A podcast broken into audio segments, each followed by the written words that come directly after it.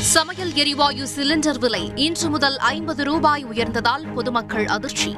நூற்று முப்பத்து ஏழு நாட்களுக்கு பிறகு பெட்ரோல் டீசல் விலையும் தலா எழுபத்து ஆறு காசுகள் உயர்வு. ஆறுமுகசாமி ஆணையத்தில் ஓபிஎஸ் இரண்டாவது நாளாக இன்று ஆஜர். ஜெயலலிதா மரணத்தில் தனிப்பட்ட முறையில் சந்தேகமில்லை என பரபரப்பு வாக்குமூலம். தமிழக சட்டப்பேரவையில் இன்று நிதிநிலை அறிக்கை மீதான பொது விவாதம்.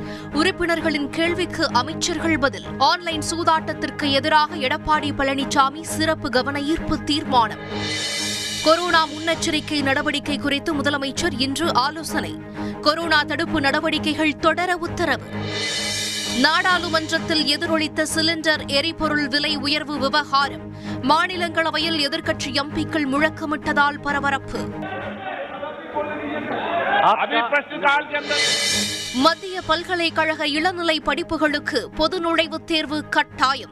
பல்கலைக்கழக மானிய குழு இன்று அதிரடி அறிவிப்பு. புதினுடன் நேரடி பேச்சுவார்த்தைக்கு உக்ரைன் அதிபர் ஜெலன்ஸ்கி இன்று அழைப்பு. நேரடி பேச்சுவார்த்தை சாத்தியமில்லை என ரஷ்ய தரப்பு மறுப்பு.